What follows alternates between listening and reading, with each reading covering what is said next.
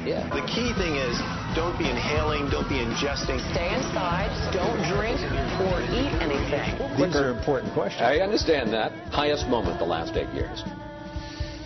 Hmm. Highest moment the last eight years. Well, I think the, the most important, the most compelling was uh, was 9/11 itself.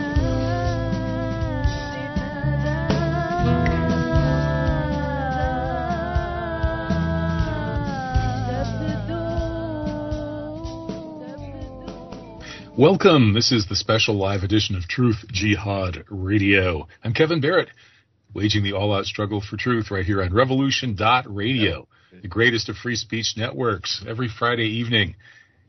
Go to revolution.radio to listen to this show and, of course, to support this great network. My website, by the way, is kevinbarrett.substack.com, or you can just go to truthjihad.com and find your way to my Substack and all of the other rubrics where I post my work. Well, today we have a uh, an incendiary show as usual. The second hour will be a discussion about the upcoming midterm elections. Rolf Lindgren, otherwise known as Rolf Stradamus, will be predicting the outcomes. And we all know that Rolf is eagerly awaiting the return of Trump. So we'll see how likely that is. And I, I bet he'll be predicting a red tsunami. But I hate to give that away. I'll let him come on in an hour and tell you that himself. And then Alan Stevo, the author of Face Masks in One Lesson, will discuss how you can run for office and win, even if you have the kinds of non mainstream ideas that we talk about on this show. And there are some non mainstream people saying outside the mainstream box things who do get elected. Donald Trump was one, and you know Marjorie Taylor Greene, and uh, there are probably a few others.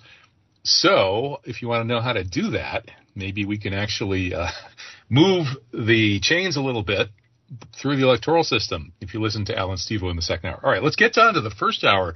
Here is actually something new on the 9/11 truth front.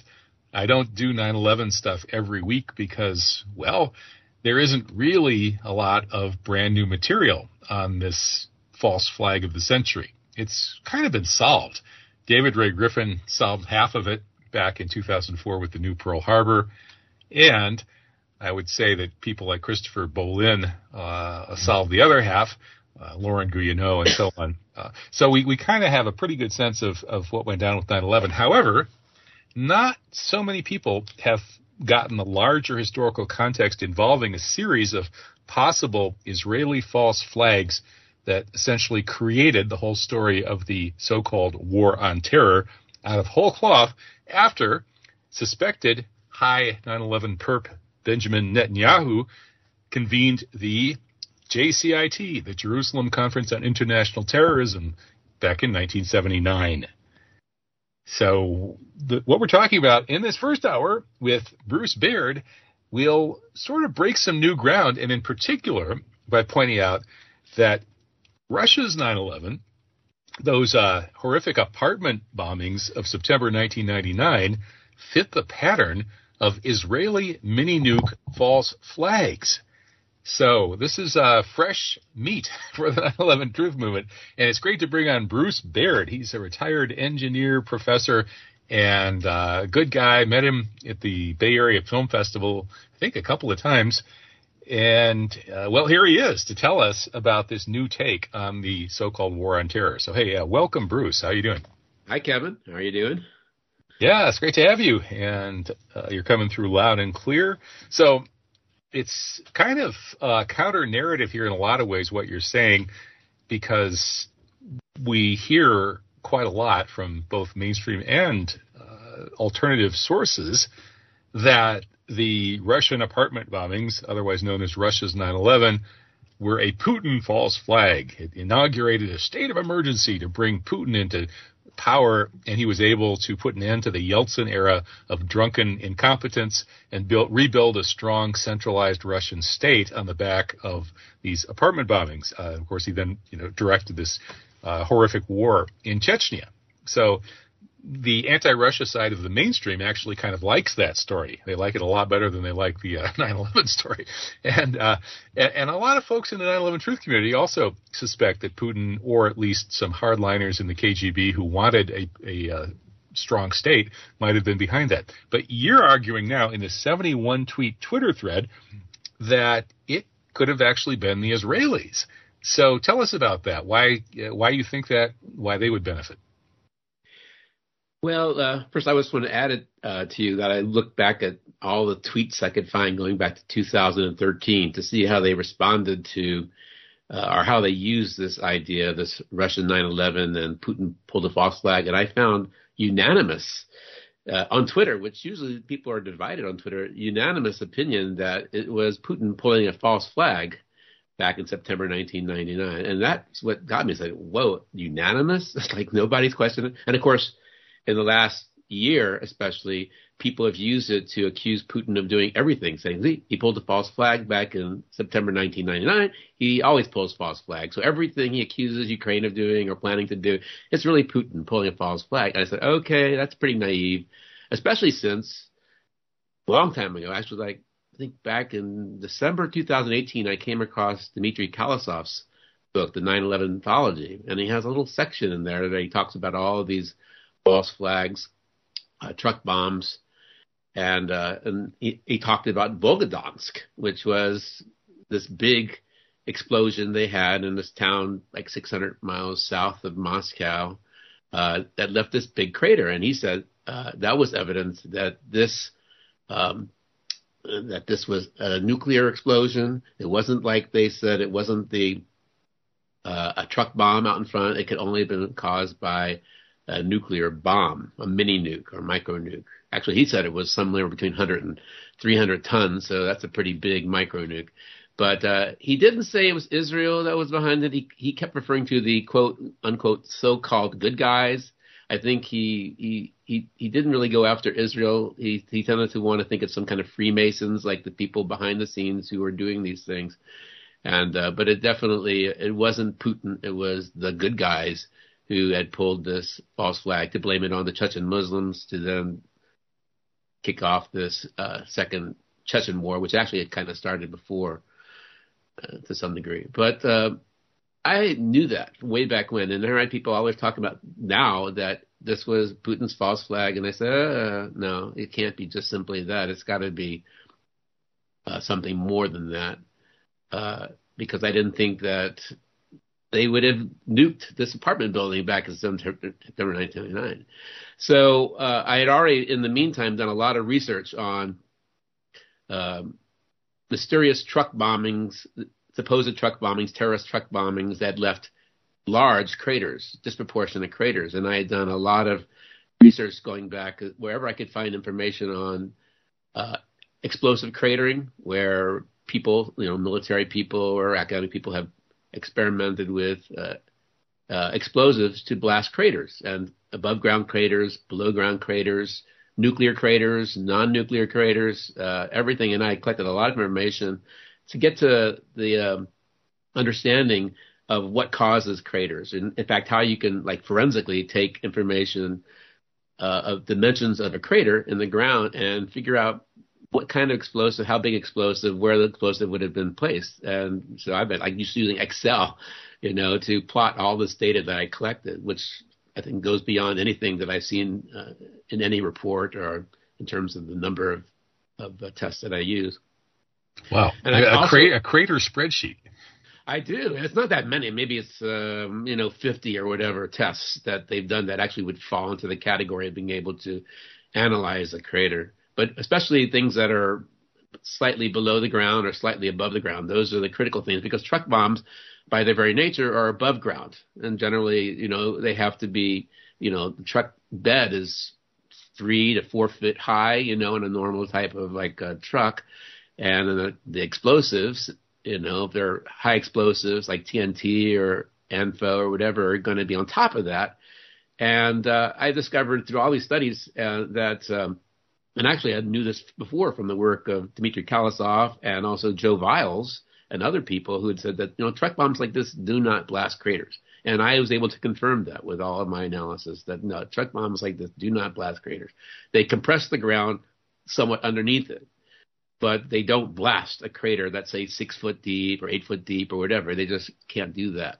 And all these terrorist explosives, you know, terrorist incidents were blamed on truck bombs. They always left nice big craters. They blasted them.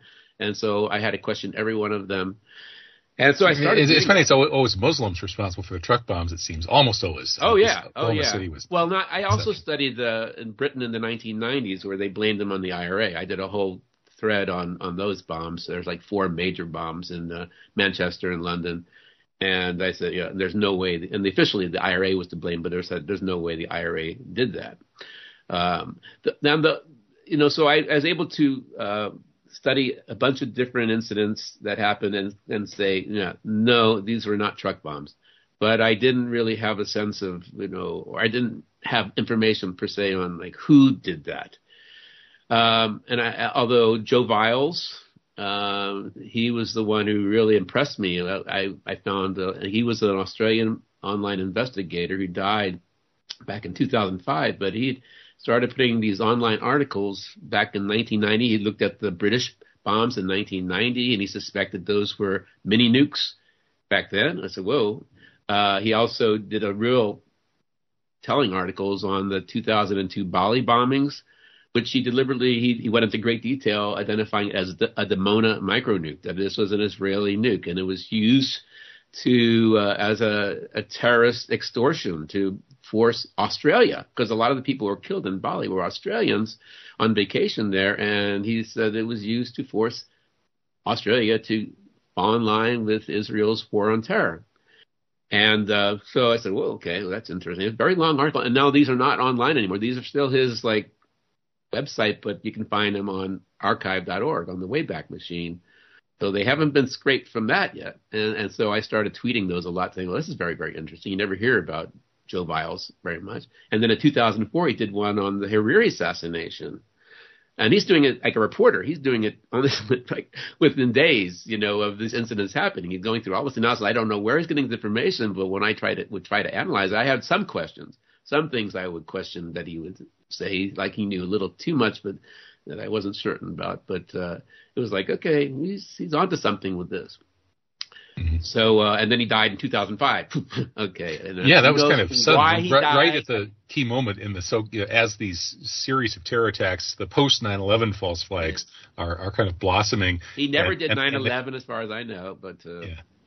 But yeah, you know, he, I don't know who he was or anything about him except they did these articles and they're very interesting. And I've tweeted them quite a bit with the the links. They're all on archive.org. Right. Yeah, but yeah, I it was interesting how uh, a whole bunch of these post 9/11 false flags did involve explosions that were highly implausible. That is, they couldn't really be attributed to what the official story tried to attribute them to.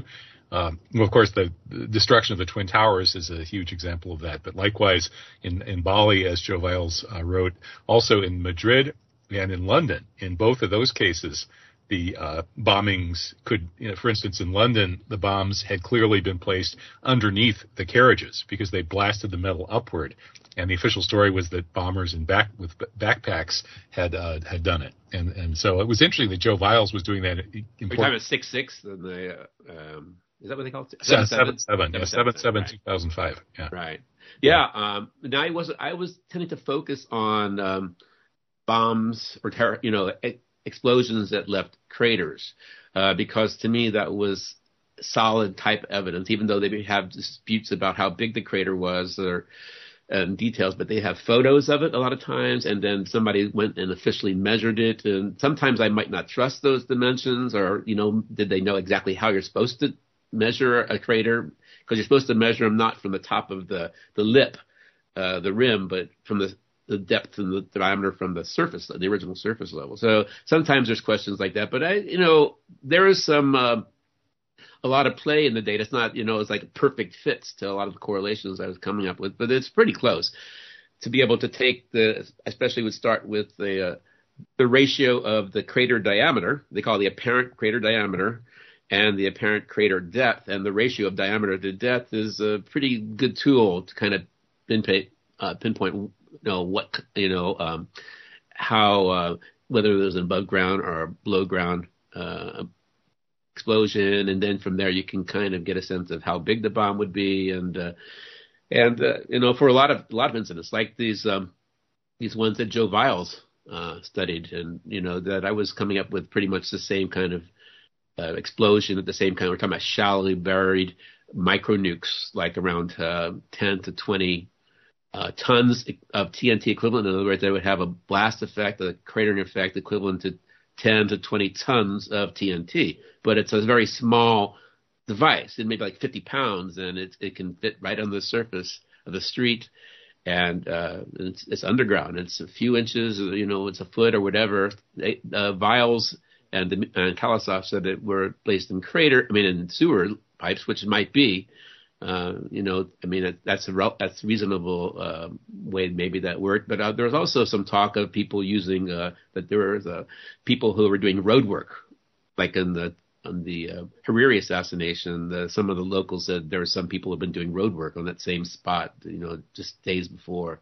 So maybe they did that and could plant these bombs under the street where something is supposed to happen later on, like, kill uh, Hariri and also blast a big chunk of you know downtown Beirut. You know, let, us let's, let's remind the listeners about the political circumstances there. Uh, when Hariri was murdered, Rafik Hariri, the uh, famous uh, Lebanese leader, that essentially was blamed on Syria, and it was used as an excuse to try to force Syria out of Lebanon. And Syria had sort of moved into Lebanon uh, to after Israel's kind of failed war on, on Lebanon went south, and then Syria ended up uh, having a lot of influence in Lebanon. The Israelis didn't like that, so the Israelis uh, have been wanting to overthrow the Assad-related governments in Syria for forever, and this uh, killing of Hariri, blamed on Syria, was used to force Syria out of Lebanon, and clearly the fix was in the international media, and we all knew who controls that, and the big institutions all sort of united to try to point the finger at Syria, even though the evidence was highly dubious. So that would be perfectly logical that it would be a, an Israeli false flag. Well, and all the ones uh, in Beirut, I mean, either was Hezbollah or Iraq or Syria, and uh, yeah, they, those are the official explanations are always focused on them, and and I could I could easily with my analysis rule out that they would have access to these kind of micronukes because the, one of the most telling things I found when in studying was that they never left any radioactive, you know, radioactivity. They, there was no reports ever. Now people say, "Oh, how could it be a nuke if it was there was no radioactivity ever reported, ever reported in any of these incidents?" Except there was some suspicions, maybe the 1983 the Marine barracks bombing. You know, people said there's something uh, uh, about that, or um, but uh, it's you know it's like ex- based on physics, you know, and all the empirical analysis we can have of uh, basic laws of physics that we know that the official story can't be right, and that that kind it required it would require a much much larger explosive uh, yield. I mean, we're talking about 10, 20 tons of it underground, that can't be high explosive. It can't be non-nuclear. It has to be nuclear just by that. But yet they never left any non any nuclear signature of like radioactivity. So most people would dismiss it. But one of the things that I also did in my research, not in this thread, but in many other threads that I've done, is um, explore these ideas of these clean nukes. And this is uh, what Vialls also talked about. He called them stealth nukes. Uh, and he went into some detail talking about how Israel had developed these at, at Dimona, these stealth nukes that would not leave any measurable signature or like of radioactivity. And that's the kind of stuff that I do disagree with him about. I, some of that seems like it's might be misinformed. But I went through and I studied most of the research that's publishable. I mean, it's been published was in the United States, especially at uh, Lawrence Livermore, and they published some stuff. And the New York Times published this, and the Washington Post talked about it back in the 70s of doing these bombs. They called them minimum residual radioactivity or radiation bombs. Or reduced radi- residual radiation. bombs. the residual radiation is what is left after uh, an explosion after like the first you know few microseconds or whatever they leave this radiation in the ground and any of the bomb parts that are radiated, and they can have long, long half lives, and it's quite measurable. With a regular Geiger counter, you can measure them. But um, the uh, they were designing these bombs in the 70s, actually going back into the 60s, designing these bombs uh, that would be called clean nukes to fight the Cold War. The idea was uh, you're fighting a war in Eastern Europe. And uh, Germany doesn't want you, you know, all these nukes are on German soil. They don't want you nuking Germany to fight the Soviets. So they started trying to develop these uh, clean nukes that wouldn't do that. Also, there was a lot of interest in blasting craters for peaceful purposes, construction purposes, like the canals and ports and uh, highways, and uh, they maybe even demolitions of skyscrapers. Uh, yeah, well, um, there's some talk about that. I think, yeah, that's what I think. Uh, Dmitry Khalezov talked a lot about that. These uh, required plan to be able to take down a tower, you know, some t- tall skyscraper like the Sears building in Chicago or the Twin Towers, and uh, I don't know about that. That's the kind of thing that I'm not, I I don't know, but uh, it's certainly that they somebody I could conceive somebody have actually you know, uh, thought of that. You know, that would be a, per, a good use for that. They might think, but the problem was is that they always left horrible problems with radiation. Uh, you know, and they eventually abandoned all those uh, uh, plans to uh, use them for peaceful purposes. So, but still, they developed them, and um, and so the, the knowledge is out there. And uh, a lot of it was focused on what was called the neutron bomb. These are called third generation nukes. And the first one, the one that got a lot of attention, was the neutron bomb, which the idea was that you could tailor the output of a of a nuclear bomb to, to produce certain types of output. Not you would still have a huge blast, whatever you did, but you didn't have to have the radiation. You could um, the neutron bomb would just produce neutrons, which could cause problems. But if it detonated high in the sky, uh, these fast neutrons would kill the people and wouldn't leave much residual radioactivity in the ground. And, you know, and would leave the buildings intact. And leave the buildings intact. So that was the, the, point. wasn't That wasn't really the issue for him. The idea was you wouldn't have this residual radiation, so you could go in there. These people are going to die a horrible death. It might take a couple of days because fast neutrons are just going to go through them, and and so that was the idea. But tailored nukes, third generation nukes and they just kept working on it. What can we do? We can make it do this. We can make it do that. And they'd publish this information and get you know reprinted in big papers. And one of them was clean nukes, was minimum residual radiation nukes. And uh, and Lawrence Livermore back in 1979 in their official in their official magazine said we've done it, we've made it. And there was you know quite a bit of talk about that in the 80s even too. And then it sort of disappeared. Yeah, yeah and, other... and that, that leads to the question what, what, do you think about the debate in the 9 11 truth movement around this? The Journal of 9 11 Studies published a couple of articles debunking the theory that mini nukes could have been involved in the demolition of the Twin Towers. And the main line of argument in those articles, I believe one was by Stephen Jones, uh, a, a, physicist and, who is well aware of nuclear issues. And he, he argued, as I recall, that the slam dunk argument against the use of nuclear uh, demolition on the Twin Towers was that there wasn't notable radiation. You know, there was no, there was not nearly enough radiation around that there would have had to have been otherwise. And that entire line of argument seemed to rest on the premise that there's no such thing as these uh, reduced radiation type uh, bombs. So, and those on the other side have argued that people like Stephen Jones must have been arguing in bad faith because they must know full well that such uh, technology has been around since the 70s. So, what's your take on that? Well, I've tweeted quite a lot about Stephen Jones. I've analyzed the heck out of everything he's ever said. All this, so um, I, am on the come down on the side of the people that yeah, I wouldn't trust a single thing he said. Um, and unfortunately, all those people, the 9/11 uh, Truth movement, especially a 9/11 Truth, the Arkansas engineer, which I'm a I'm one of the signers. I was an engineer in my first career. I have a bachelor's degree in chemical engineering, so I signed it. That was my first foray into 9/11 Truth. Was hey, I'm going to sign this thing.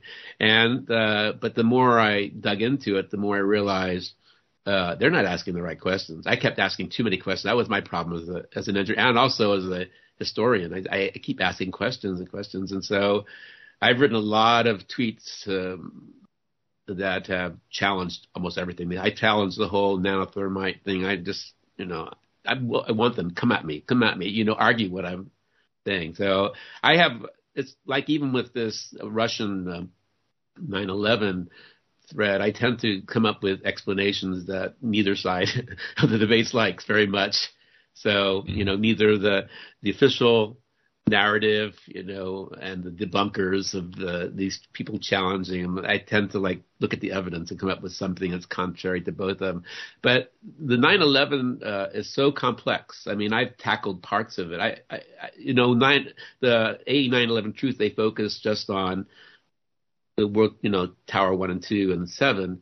And I, you know, I did a whole thread on World Trade Center Six. If you just look at World Trade. Center Six, it was just this very strange thing with these two cylindrical holes right through the middle of it, and you know you yeah, couldn't even cookie cutter. Yeah. yeah. yeah. Well, I did a whole thread on it, and I came up with a very different explanation, and I threaded. I actually I was looking for something. What could possibly? It wasn't just they weren't perfect cylindricals; they were scalloped. They were like scalloped. So well, that looks like something taking out you know little circles and coming together, and the whole thing. I mean, and I found this. I think CBS went down underground there uh, and we had the cameras and they were looking at stuff down below. I said, look at that. You know, what's going on with this? I mean, people talk about those, uh, beams, you know, the, um, the columns that were cut. You know, show pictures of it. And people say, oh, those, those were after. That was part of the demolition to cut those beams like at a 45 degree angle to remove them. Well, CBS had a documentary where they're down underneath World Trade Center 6 and they're showing one of those columns cut like that. And it's like, whoa, okay, I've never seen that like underground, you know, and all kind of weird stuff that was happening down in, in the the basement of that building. So, but but would people pay attention to that? No, you know that's World Trade Center six. We don't care about World Trade Centers. Well, you know, if you want to explain what happened on 9/11, you can't focus on just this, this, this. You got to try to explain the whole thing. So that's why. Well, yeah, isn't it, isn't it interesting? The, the, every single building with a WTC prefix was yeah. totaled, you know, right. massively totaled, and they appear to basically all have been bombed or something. Some high energy bomb like device utterly destroyed them. And some, uh, all of the non WTC prefix buildings, some of which were much closer to the towers than some of the WTC buildings, like seven. So these, these non WTC buildings, not one of them was totaled.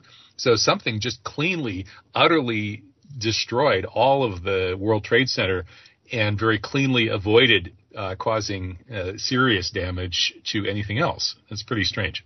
Yeah, I like the. Uh, I have my uh, pinned tweet that I have on my uh, on my uh, Twitter account that has a picture of like the entire World Trade Center complex, the destruction of it. Like you look at it, like oh my god, this thing is huge, and and it just says, you know, that's what you have to explain, not how did this this building come down at this free fall speed and that one comes down like that. Like what caused, you know, two planes caused all of this? you know, I mean, it just boggles the mind. What did it? You know, I'm sure it was nuclear. Just the amount of energy that it required would involve nuclear energy. And I think many there are these people, you know, like Heinz Pommer. I think you've had him on your show yeah, before. Yeah, Heinz Pommer. I mean, you know, they've they've you know, proven beyond that kind of question that nuclear energy was involved, but how it was used, that's where, you know, I, I still am like questioning all the explanations, including Heinz Pommer's explanation. I was like, um, uh, I tended to actually, when I started working on these, um, these truck bomb, supposed truck bomb craters, and also recently, well, two years ago, I did this whole long thread. Actually, I've done multiple threads on the 2020, the August 2020 Beirut blast. I've done a lot of stuff on that. And it's like, that's a lot simpler. You try to explain that. If people will listen to you, challenge the official story of that and support, you know, research into that so they can just blast through those kind of, uh, you know, incidents, then maybe you can start looking at, you know, 9-11 because 9-11 is just so complex. What's going on there? That, mm-hmm. but people won't even. I mean, I I tweeted this uh, this thread, and I've done. I said like every year on the anniversary of uh, the August 2020 blast, I do another long thread on it, getting deeper, more detailed. And uh, that back in 20, I mean, I did it. I think I tweeted it like just a couple of days after um, the incident. Uh, August, yeah, it was August 9th. August 4th was the was the explosion, and like five days later, I'm let this tweet, which is my pinned tweet, has a picture of the this crater that's right next to where the silos are, and you can see how big. And I, and I just analyzed the hell out of that crater and left in the port of Beirut, but it's right next to my the tweet. It's right next to the blast of the of the World Trade Center. I said, you know, if you believe that two jet planes did that, then you'll believe that 27 or 50 tons of ammonium nitrate fertilizer did that. And I like that. It's got like it's got like over 3,000 likes and 2,000 tweets, uh, retweets, and and uh, but nobody in alternative media, nobody, nobody that, that would even, you know, seriously look at that. You know, they people liked it, they tweeted it, but like nobody has pursued that at all. I'm the only one I know of that pursues. And of course, Veterans Today covered this extensively and was claiming it was an Israeli nuke kind of from the beginning. And uh, people like Dmitry Khalezov and Gordon Duff of Veterans Today, although he's now posting at theinteldrop.com. Uh, so now I guess I'm a senior editor at VT for whatever that's worth. But but anyway, Veterans Today has been all over these uh, nuclear uh, Israeli nuclear terrorism stories. Yeah. Uh, well, you know, I because I, I, have had run-ins with Gordon Duff. Uh, I've, had, I've been in email chains with him, and I just. I, I, hope you're not having personal physical run-ins with him. No, no, no, no. I've heard he's a, a tough guy, but uh, but he, you know, he he has this way of if you overlap his somewhat slightly, he says, "Oh, you're saying the same thing I did." So it's like you know, you can't say anything different than what he's already said. He's already said it before. Yeah, yeah. And he has he's, intel. He's the easiest he has intel to you know to prove it. You just have whatever you have, but that doesn't matter because he has secret intel that proves what he's saying. But the whole thing about a um, in in the Beirut thing, the idea of a missile, you know, some kind of missile doing this, and and I think I've proven beyond. You just can't have a missile do that kind of explosion. This was a very it wasn't a simple, it wasn't like a, a missile penetrating the ground and doing and creating this crater and causing a blast. This was a, a sophisticated operation that involved placing a very, very, very large nuke, like something like five kilotons of TNT. And this is, you know, something, you know, we're talking about uh, 500 times as big as those mini nukes that might be used in uh, in in Volgodonsk or whatever, or, or, Beirut. This is a huge nuke placed like some hundred, some feet under the ground, very precisely placed. And plus, I believe my most recent research suggests there was a second nuke, a pretty large, not that big, but another good sized nuke above ground. And that's when you look at the, the last thread I did on this, we looked at the video evidence of this explosion, which uh, there's some images that people haven't seen, but this is a, this is a very, I call it Frankenstein's monster if you look at if you look up my tweet and look up Frankenstein's, I call this Franken. It's like two explosions in one. They're like, but it's created this this kind of blast that you just had never seen. It's never been. So, so how, how would they have gotten this big bomb hundreds of feet underground? This is this is well easy enough to do that if you have one of those core drilling machines, you know, in a warehouse. If somebody had access and control of that that site, they could do that. You don't even have to be right above it. You can go at an angle. And I, I used to work in the oil industry, so I know you can drill these holes. And you have these very small little portable drills you can do this with. It doesn't have to be a huge machine to do it. And but precisely placed, placed, and um, yeah, you can do that. Um, these these mini nukes. I mean, even if even a five kiloton nuke is not that big that you can't drill a core down there. And might I don't think they might not line it. They just go down there with bare soil down into the in the uh, limestone. It's like limestone under the bedrock there, and you could drill it down and place it very precisely. And then I can take this forensic information that I have about craters and you know figure out exactly where they must have put it and how big that bomb must have been. But that, that raises the question of motive. Uh, if you imagine Israel uh, going after, let's say, a sort of a, a Hezbollah weapons storehouse or transition point or something like that, if they had the access to be able to drill down under it like that, it makes you wonder, you know, if they would really need to go to such an extreme. Uh, so, w- in terms of motive for this kind of uh, event, would it be sending a message? Uh, yes. We can hook you, I suppose. I think um, this is not this is the part that I kind of avoid, like in my tweets about who I tend to avoid. Although I did get into it with the Russian Russian 9/11. Yeah, but you're a historian as well as an engineer, so you get to talk about that stuff. No, all right. So I can also just hypothesize, but I people have suggested uh, to me you know, who believe that Israel was behind it, suggested reasons for it, like competition for the port, the Haifa versus Beirut. Uh, but you know, I look at just the evidence that you see when everybody, what we were pinned to, you know, looking at YouTube videos on August 4th, 2020, because a lot of people had phones out there taking videos of this, and they're still there. You know, you can look at these videos. But I mean, it was all like it's a show. This thing, I call it Frankenstein monster, but it's this elaborate pyrotechnic display, and you know, we're shocked and awed by it, like I was, and like, oh my God, just like on 9/11, shocked and awed by it. But whoever planned 9/11, this was a very deliberate thing. They wanted it to look exactly the way it looked like. These people who do this are very good at what they do. They know exactly what this thing is going to do. They, I mean, maybe they make mistakes and it's not exactly everything they would have hoped, but they wanted the video cameras to capture exactly what was captured. And they don't, whoever does this doesn't mind if, you know, it, the explanation that officially is presented makes any sense or they're contradictory all over, which they usually are. They tell one story and then another story until one official story kind of rises. But, uh, it is, um, I think there's one mess. I think who is well, somebody's done this already. There's maybe it was Khalezov. He talks about yeah, he talks about one message, the message to the people, right, which is shock and awe. And then the other message is to the leaders and the true experts and the people who know what the heck it was. It was like we did this to you. We can do it whenever we want to. that kind. Of, I mean, that's all I imagine. That's yeah. the only thing I can imagine is what they're doing with this. Um, and you know, in the meantime, you know, you blame it on Hezbollah or because I know I've talked to quite a few Lebanese people via the, you know, interested. They DM'd me, direct messaged me, whatever, as a result of these things. And they never really seemed to be that interested in how it was done or that, um, you know, whether Israel actually was the only state that had the, the ability to do such a thing.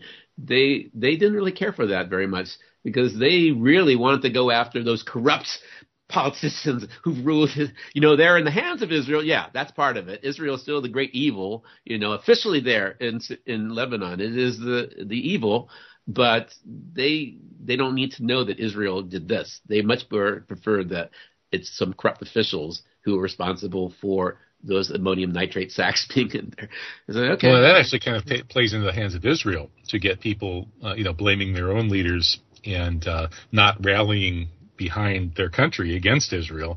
Yeah. But it, it turns out like the, the Israeli experts, both the technicians and the uh, psyops and media types, have really come a long way since the King David hotel bombing and since the Lavon affair, botched bombing when they tried to bomb American targets yeah. in Egypt and got caught. You know, in, if you read Thomas Suarez's book State of Terror, which lays out how Israel was created with just this endless series of terror attacks, and it's gone on, you know, ever since then. Um, they when they started out, it was pretty primitive. You know, a lot of these people were not really experts, and it seems like they they're just so devoted to to terrorism, and uh, that's what they are. You know, Israel is basically just terror our us, and they've gotten pretty good now. They're actually you know doing these things that are kind of you know hard to figure out exactly how they did them, and they are you know big enough that they do provide the shock and awe, and they've got total control of the Western media to put their story out there. And, and it's, it's, not just Western media; I think it's everywhere around the world. I don't think anybody challenging these stories. Yeah, well, well, but I don't think they need to have control of a lot of the non-Western media to the extent that they control the Western media, because so much of the non-Western media just picks up the story from the Western media. You know, I remember I I, I was in journalism school in Madison, Wisconsin, 1976, 1981, and John McNally was the professor dealing with the international stuff, and uh, he, he was, yeah, I mean, he wasn't a radical or anything really, but he was just horrified by the way that the global media, especially in these third world countries, was just lapping up whatever they were getting from the West. That the, the, there was this very centralized, top-down Western control of the global media, uh, and, and, not so much because the same you know oligarchs, these Zionist oligarchs who own the, the Western media, they don't necessarily own all of the media everywhere, although they may have invested in a fair bit of it, but they set the tone they're, they're, they've got that prestige from that Western media, and everybody else seems to sort of just echo it. Yeah, I'm always surprised what things they're allowed to say that question these official narratives. Like, for example, I've, you know, always been pressed people of the 1967 USS Liberty. You know, you could talk about that. You can see then they say it, Peter. But I've tried to get some of those people to consider what happened in the Marine barracks in 1983, and they won't go there. They're not going to touch that one. Really, you think Israel would do this to you back in 1967, but they wouldn't do that to the Marines in 1983? Okay, they just, you know, it's like you can talk about this. Israel, whoever the powers that be, allow that to be talked about. The Lavon affair, they even admitted to it. Yes, we did that.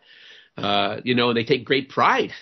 I mean, I've met some people, Israelis, that take great pride in some of those early. Well, they, they gave medals to the Lavon affair terrorists uh, in what, Yeah. 2005 or so. They they denied it. They said the whole story was a big anti-Semitic uh, canard, and they kept to that for what 30, 40 years.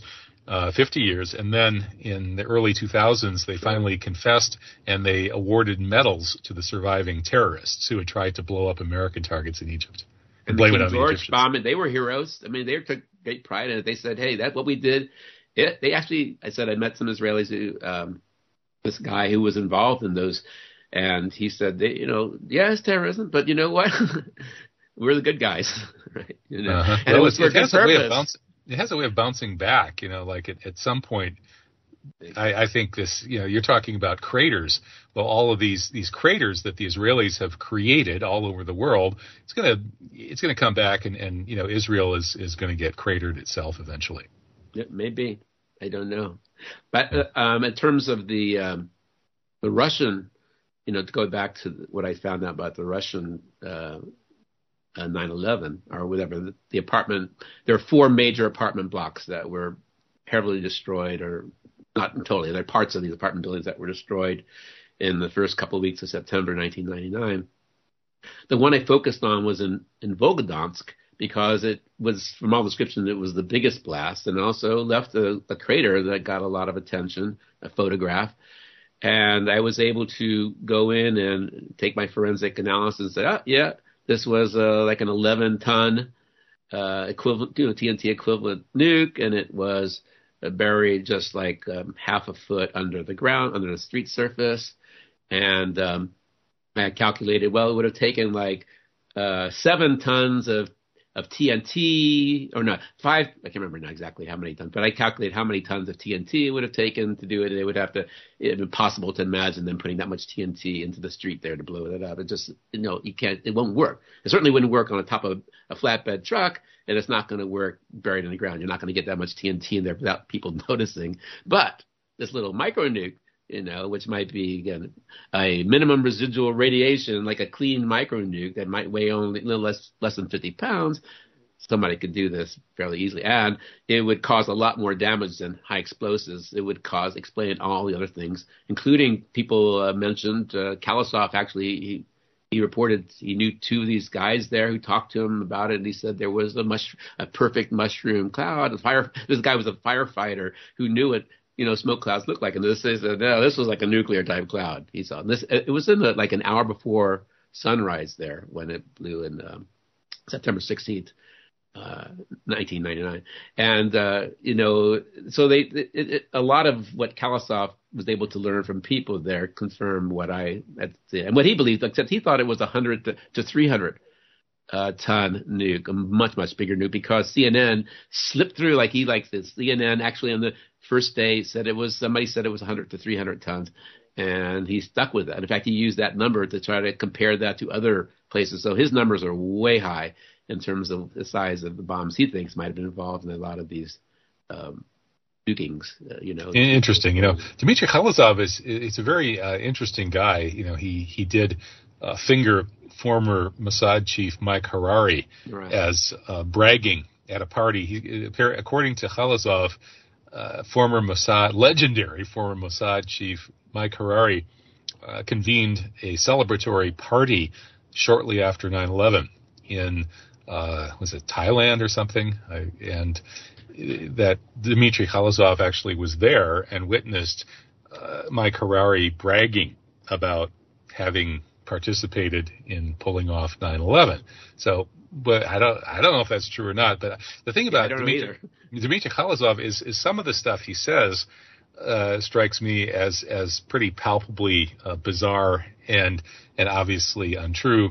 Uh, for instance, he claims that on 9/11 the Pentagon was hit with a cruise missile fired from a submarine. Now this is this is what the Veterans Today's former senior editors also believe or say they believe. And so then that that type of cruise missile uh, is nuclear capable, and theory, what, what what he claims is that because of this, the U.S. leadership immediately thought that whatever you know hit the twin towers uh, might have had a nuclear weapon on it, but it, but it didn't go immediately off.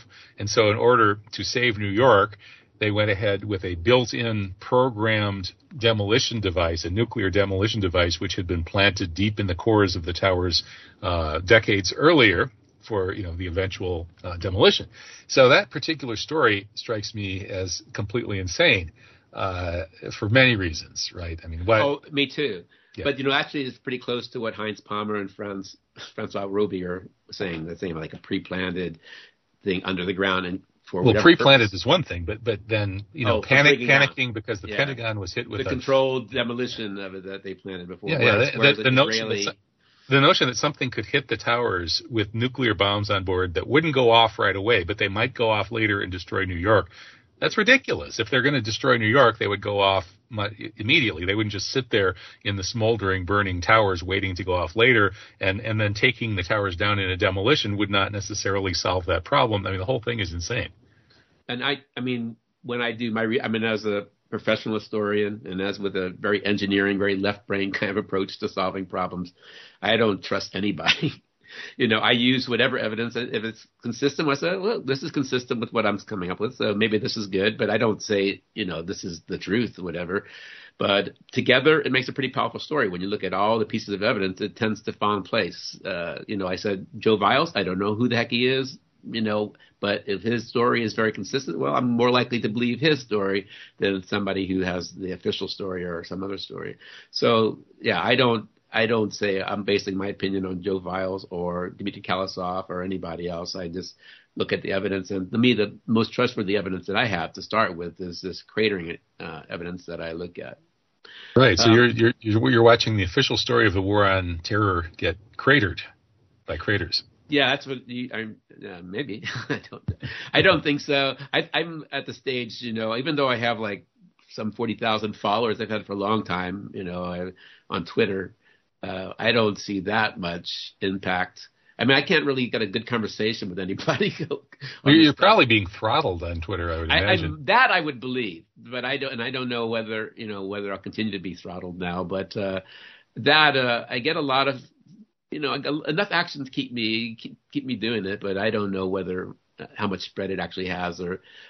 Or, or, you know what good it does. But I, I do it because I I enjoy doing it. I like. You, could could you put that out sort of in a book form or a web page form or something? It's I mean having it in just a form of tweets is yeah. is kind of strange. Unusual, yeah.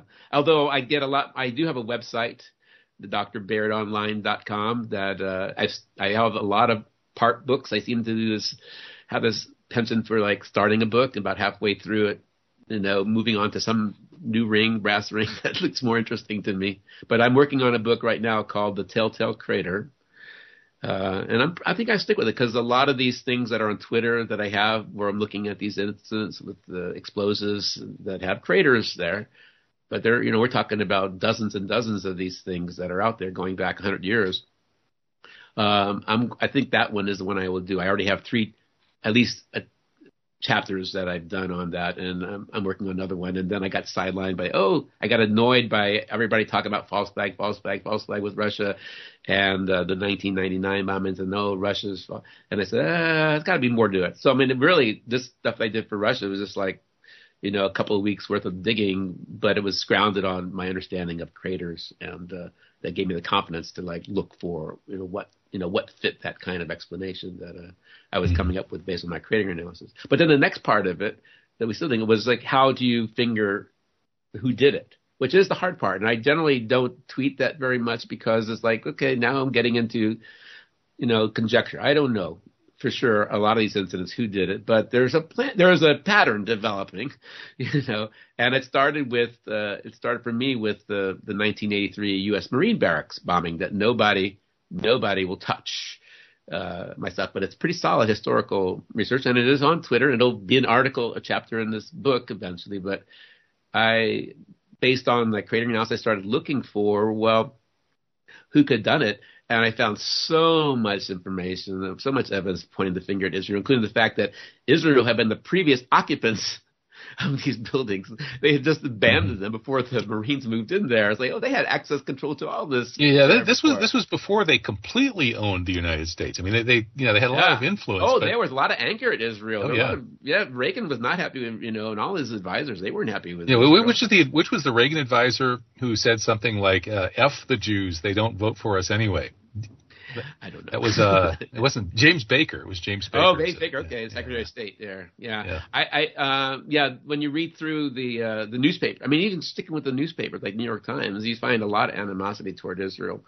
Uh, and then this miracle upon miracles. I mean, immediate. Even though I also believe that they were responsible for the destruction of the uh, the U.S. embassy in Beirut in April. I haven't really tweeted on that, but uh, that one didn't get as much attention in terms of the uh, the, the damage that was done to it. But uh, I found some information that just said yes, there was a large crater there, plus not just a crater, but there was all kind of damage that just wouldn't be caused by a truck bomb. You know, Bruce, I, I'll bet John F. Kennedy is like rolling over in his grave, or maybe his brain is rolling over in the jar in the skull and bones or wherever it is.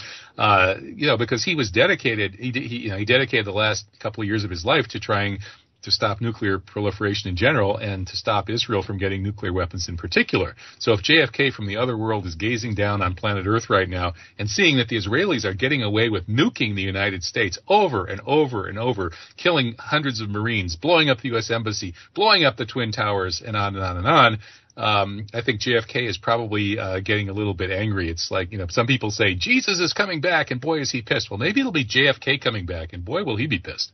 You know, and I uh, I I grew up in New Orleans.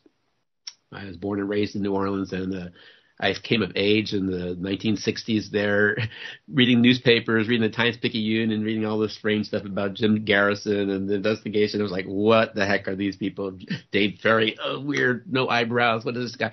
But I remember reading all that, and I've always tried to try to make sense of what happened to JFK. But and I've actually I have a major research project where I did a lot of oral history of people who were there knew Lee Harvey Oswald or you know or were in the Civil Air Patrol, which is a big part of the story. They have Dave Ferrie, you know, and I have all these you know, microphone on speaking I got so I could have these interviews with these people, and uh, I haven't done much with it because I found a lot of weird stuff. But when I read Michael Collins Piper, you know, book, it was like okay, this this this is it. This puts it all together, all this weird stuff. So I, I always every November, 11, actually November twenty second, which happens to be my birthday. I was seven years old when Kennedy was assassinated. So another wow. aspect. That must have been a memorable birthday party. Very very somber birthday party, but. um Every November 22nd, I, I retweet everybody. You should go ahead and read read. Go. What's the name of the book? Michael Collin Pop. I forget. Uh, Final Judgment. Final Judgment. Yeah, you should read this with all the appendices too. He has all these other this such a rich thing, and I haven't found much to you know question it. I mean, from the New Orleans angle, which you just focus a lot on the uh, Garrison type of you know investigation. Uh, well, Laurent Guyénot has uh, kind of confirmed uh, a lot of Piper's research. I read and, and I've read his book too, and uh, you know, and I think, and I would too. Everything I know of, and I've researched it a lot. I guess I haven't published or tweeted much about it, but I'd say this is a place to start, and it you know doesn't have much traction with other people um, who you know other type of conspiracy theories about the JFK. It's pretty much on its own. And I remember what that when the when the 50th anniversary, there was just 50 reasons to question the official story. I can't remember who that did. It was like I I showed it in my high school history class. Uh, 50 reasons. This, uh, and Piper's stuff wasn't in that 50 list, 50 reasons to question the official story. Uh, so yeah, I, I, came across it late too. I, I was blaming the CIA uh, from when I first discovered the problem in maybe about 74 when I was in high school, uh, right up through, I don't know, I guess the late 90s, I think I first heard about Piper and, uh, and I had him on the radio show back in maybe 2006 or 7 and uh, I, I, my respect for him, you know, increased pretty rapidly. And yeah, I think I think he was definitely barking up the right tree. Yeah. So yeah, we we we kind of have a problem here uh, with with this, you know, as Thomas Suarez's book puts it, this state of terror. which has so much influence in the United States that somebody like Netanyahu, this master criminal who probably uh, blew up the Twin Towers, killed thousands of Americans, gets uh, a standing ovation in Congress. You know, shows up in Congress, and when Obama, the president, tried to talk to Congress, he got a chilly reception from a lot of the Congress critters, which is okay with me. But then when Netanyahu went in front of Congress, they all were compelled to leap up and, and give him a standing ovation, a standing ovation after standing ovation. 23 within a 40 minutes. I think it was only like a quarter of the thing was actually talking. The rest of it was applause and ovation. Yeah, I actually included that little That's video pathetic. on my uh, on my thread there because it's always. But the you know that's the other part of the story in terms of going after Israel. Israel is, as far as I can tell, the five states, five nuclear states invented these kind of third generation, or they they invented the neutron bomb. All five of them admit they invented the neutron bomb. But if you invent the neutron bomb, you can invent all these other type of third generation nukes, including clean nukes. And the five were the United States first, Soviet second, Israel was third, then France and China. So all five of them had the ability back in the 80s. They did had the ability and they did make these kind of third generation nukes back then. Who had So it had, had to be one of those five suspects, but you don't That's have where to I be go. I, and I have no problem putting my finger on one of so so when you look at which of the five did it on this Russian thread, I first they had to deal with Russia. Well, could Russia have done it? Russia in 1999. Would they still have this kind of nuke that they were doing with to keep up the United States back in the early 80s and the Soviet Union's falling apart and it's all You know, Bruce, we're gonna we're gonna have to leave this as an unsolved mystery, uh, such as it Right, is. And also, last thing is we- we- cui the- bono, what- Israel benefited from all of this. Yeah. Russia changed completely with Israel. Putin became Every, everybody hates the Muslims. Time for a war on Islam. Okay, well, thank you so much, Bruce Barrett. It's always You're great welcome. talking with you. Uh, God bless and great work, and I'll hopefully bring you back at some point. all right. You're to Revolution Radio at freedomslips.com.